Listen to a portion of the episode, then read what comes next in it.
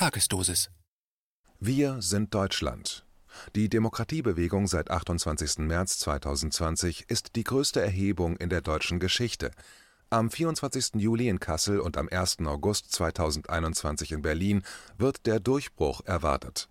Fast tägliche Demonstrationen im ganzen Land. Ein Kommentar von Anselm Lenz, Herausgeber der Wochenzeitung Demokratischer Widerstand. Seit 28. März 2020 demonstriert die Demokratiebewegung für ein Ende der Corona-Lügen, die Beendigung des verfassungswidrigen Ausnahmezustandes und eine ergebnisoffene Aushandlung unserer geteilten Zukunft. Dazu zählt eine Verfassungserneuerung von unten auf Basis des Grundgesetzes und eine Eindämmung der Parteien, die im Verbund mit Konzerninteressen und den Imperativen der US-Besatzer den Staat zu ihrer Beute gemacht haben und selbstverständlich die vollständige körperliche Selbstbestimmung jedes einzelnen Menschen. Aus der Demokratiebewegung sind wie erwartet eine Vielzahl neuer Organisationen hervorgegangen, darunter auch der Corona-Ausschuss, dessen Protokolle dieser Tage erstmals in gedruckter Form veröffentlicht werden. Das Schwarzbuch Corona, die Erkenntnisse des Corona-Ausschusses, wird herausgegeben von Uli Gellermann und der Historikerin Dr. Tamara Ganjalian.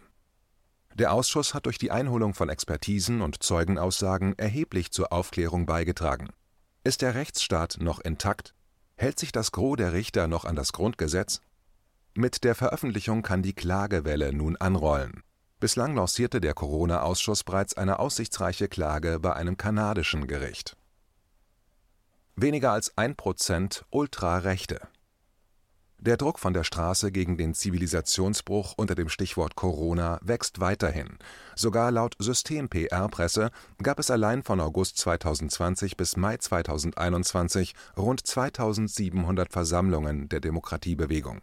Nur 28 dieser Kundgebungen wurden demnach als von Rechtsextremen durchgeführt oder dominiert eingestuft, so der Inlandsgeheimdienst, dem Bundesamt für Verfassungsschutz BFV, das selbst in windige Machenschaften verstrickt ist Außer Acht gelassen bei den Zahlen, dass im März, April, Mai, Juni und Juli 2020 auch bereits rund 1000 mittlere und große Demonstrationen stattfanden. Und dass die allergrößte Zahl an Versammlungen stattfand, ohne dass das BFV überhaupt mitzählte. Ohne jeden Zweifel muss konstatiert werden, die Demokratiebewegung ist die größte, langanhaltendste und sich am meisten über das ganze Land, Ost und West erstreckende demokratische Erhebung, die es jemals in der deutschen Geschichte gegeben hat, Sie wird von einer zweistelligen aktiven Millionenzahl im Land getragen und sich durchsetzen. Der demokratische Kalender mit den Demonstrationen der Demokratiebewegung ist von Woche zu Woche sogar immer nur noch praller gefüllt. Verleumdung, Terror und Gewalt haben der Regierung nicht geholfen. Mittlerweile kehren deshalb die etwas vernünftigeren und intelligenteren in der politmedialen Kaste zu einem Versöhnungskurs zurück. So versucht die Politikprofessorin Ulrike Guerreau mit einem Positionspapier zur Corona-Versöhnung die Niederlage der politmedialen Kaste abzumildern, zumindest deren Sturz ins Bodenlose noch zu verhindern. International wird mittlerweile ein Kriegsverbrechertribunal nach Art der Nürnberger Prozesse gefordert, um die politisch Verantwortlichen sowie die Verantwortlichen in Konzernen und Medien zur Rechenschaft zu ziehen. Auch die Mitläufer. Ein Leben ohne Quälerei Mainstream-Plattformen versuchen deshalb hier und da, die Wirklichkeit wieder in den Blick zu nehmen. Zuletzt übernahmen auch Blätter wie Die Welt und Bild die Berichterstattung des demokratischen Widerstandes, teils im Wortlaut ohne Zitation, dies zum Beispiel zur Intensivbettenlüge.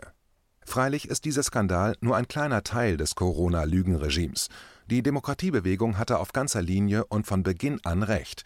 In puncto Impfung kam es sogar noch schlimmer. Zuletzt wurde bekannt, wie schädlich sich die Corona-Impfungen auf Ungeborene auswirken. Doch auch unter den Geborenen verursachten sogenannte Lockdowns, Zitat, zehnmal mehr Todesfälle, Zitat Ende, so der New Yorker Epidemiologe Knut Witkowski im DW-Interview mit Sarah Schmidt. Die Regierungsinsel versucht derweil, sich und uns alle weiter einzumauern. Mit dem Begriff des Antisemitismus soll nun jeder Bundesbürger nach Lust und Laune denunziert und verfolgt werden können. Es reicht einer neuen Handlungsempfehlung mit dem Briefkopf des Berliner Senates zufolge bereits, sich in der Nähe von Regierungskritikern aufzuhalten, damit politisch eingesetzte Kommissare und Staatsanwälte lospreschen können. War ein Antisemit früher ein Mensch, der Juden gegenüber zutiefst feindlich eingestellt ist, so soll der Begriff nun gegen alle verwendet werden können, die der Regierung oder auch nur irgendeinem neidischen Nachbarn nicht in den Kram passen. Wohlgemerkt nicht um einfach mal die schlimmste Beleidigung rauszulassen, sondern um verfolgen zu können. Der Sinn des Begriffes Antisemitismus wurde damit zum Blondinenwitz degradiert der WDR-Journalist und Arte-Dokumentarfilmer Werner Köhne arbeitet das deutsch-jüdische Verhältnis in der aktuellen Ausgabe der Wochenzeitung Demokratischer Widerstand auf. Er plädiert darauf, dem Judentum die Normalität in Deutschland zu lassen, die es seit vielen Jahrhunderten hat. Wie wäre es mal damit, sich einfach unter normalen Menschen zu begegnen? 100.000 Euro Strafe gegen YouTube was die Zensurorgien von Medienmischkonzernen wie etwa Google YouTube betrifft, so wurde nun ein erster durchschlagender Erfolg erzielt. Dies wird DW-Journalist Steve Schramm in der kommenden Ausgabe berichten ein Ordnungsgeld von 100.000 Euro verhängte das Oberlandesgericht Dresden gegen die fleißig zensierende und löschende Plattform. Zitat: Das kategorische Verbot, eine medizinische These zu vertreten, die nicht von der WHO gebilligt wurde, ist ein eindeutiger Verstoß gegen die Wissenschaftsfreiheit, gegen die Meinungsfreiheit und gegen die Pressefreiheit. Zitat Ende, heißt es auf der Seite des Hamburger Anwalts Joachim Steinhöfel Geklagt hatte ein Journalist, der lediglich einen Demonstranten der Demokratiebewegung interviewt hatte. YouTube hatte die Arbeit des Journalisten deshalb einfach aus der Welt gelöscht. Der Journalist Ken Jepsen wird in der kommenden Titelgeschichte der 55. Ausgabe der Wochenzeitung Demokratischer Widerstand erklären: Zitat, Ich kann nur spotten. Von Traudel Jung zu Thilo Jung ist es nur ein Katzensprung. Oder Die Geister, die der Führer rief, waren damals jung, heut nur naiv. Ich kann dem Korrektiv und allen diesen Stellen nur noch mit Hohn und Spott begegnen. Verschwörungstheoretiker? Die Watergate-Affäre, die Iran-Contra-Affäre, das waren Verschwörungen, oder etwa nicht? Das ist keine Theorie, die hat es wirklich gegeben. Und da sind wir nicht in der Wirtschaft, wir sind nicht beim Glühbirnenkartell oder bei der Greyhound-Bus-Affäre, im Zuge derer das US-amerikanische Eisenbahnnetz mutwillig stillgelegt wurde. Für Verschwörungen gibt es mannigfaltige Beispiele. Zitat Ende 24. Juli Kassel, 1. August Berlin. Die weltweiten Demonstrationen gegen den Corona-Putsch und die damit verbundene Ausweitung totalitärer Kontrollen, Ausnahmezustände und Übergriffe auf die Menschen in vielen Ländern, längst nicht allen, finden wieder am 24. Juli in Kassel sowie 180 weiteren Städten weltweit statt. Mit dabei unter anderem die Rockband Oasis, aus London kommt am 1. August die Gründerin von Save Our Rights UK, Louise Craffield, voraussichtlich gemeinsam mit Eric Clapton und Henrik Sodenkamp auf die Bühne an der Straße des 17. Juni. Ob die regierungs und konzernabhängigen Medien wieder behaupten werden, es seien 17.000? Wie im Jahr 2020, als sie ein bis zwei Zehnerpotenzen verschwiegen auf die Frage, warum die Regierungs-PR-Journalisten dies und anderes tun, gibt der Münchner Professor der Medienwissenschaft Michael Mayen in der kommenden DW-Ausgabe seine Einschätzung ab. Querdenkengründer Michael Ballweg geht davon aus, dass die Demokratiebewegung am 1. August 2021 sogar noch zahlreicher vertreten sein werde als im vergangenen Jahr.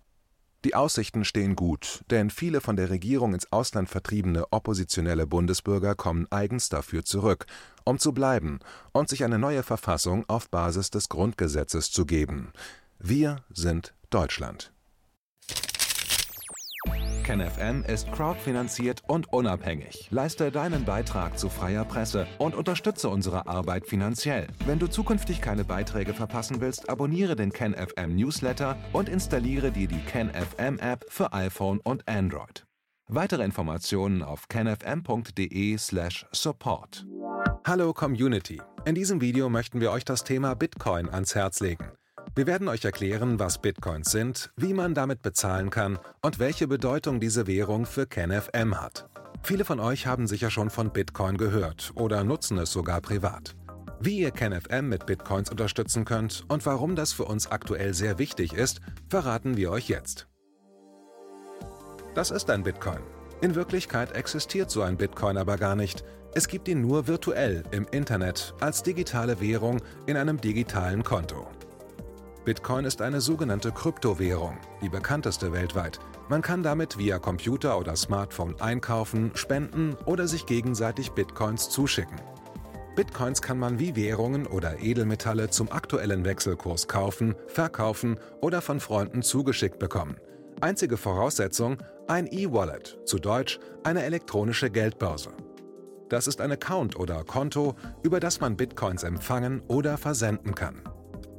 Wie ihr wisst, nutzen auch wir bei KenFM schon seit ein paar Jahren Bitcoin, damit wir im Notfall auch finanziell unabhängig bleiben können, zum Beispiel von Banken, die uns nicht mehr mögen. Da viele Banken mit unserer Berichterstattung nicht einverstanden sind und nicht im Zusammenhang mit KenFM genannt werden möchten, kam es in den letzten Monaten so weit, dass uns gar keine Bank mehr mag. Weshalb wir leider damit rechnen müssen, vom kompletten IBAN-Zahlungsverkehr ausgeschlossen zu werden. Deshalb der Appell an euch, beschäftigt euch jetzt schon mit der Funktionsweise von Bitcoin, damit ihr uns auch im Notfall trotzdem weiter unterstützen könnt. Alles, was ihr dafür tun müsst, ist, eure bisherige Unterstützung in Euro einfach in Bitcoin an uns zu senden. Dazu legt ihr einfach eine kostenlose E-Wallet an, wandelt einen Betrag eurer Wahl in Bitcoin um und sendet uns diesen an unseren Bitcoin-Account. Den Link findet ihr unter jedem unserer Beiträge sowie unter diesem Video. Alternativ dazu könnt ihr aber auch diesen QR-Code mit eurem Smartphone scannen. Übrigens, eine detaillierte Schritt-für-Schritt-Anleitung haben wir zum Nachlesen für euch schon einmal vorbereitet. Ihr findet sie auf canfm.de/bitcoin. Ob Bitcoin oder Kryptowährungen wirklich die Zukunft des Geldes sind, wissen wir nicht. Aber vielleicht ist das bald unsere einzige Option, so unabhängig wie möglich und vor allem ohne Bankkonto für euch in Zukunft weiterhin freien und unabhängigen Journalismus machen zu können. Wir hoffen sehr auf eure Unterstützung und sagen jetzt schon tausendmal Danke. Euer Team von KenFM.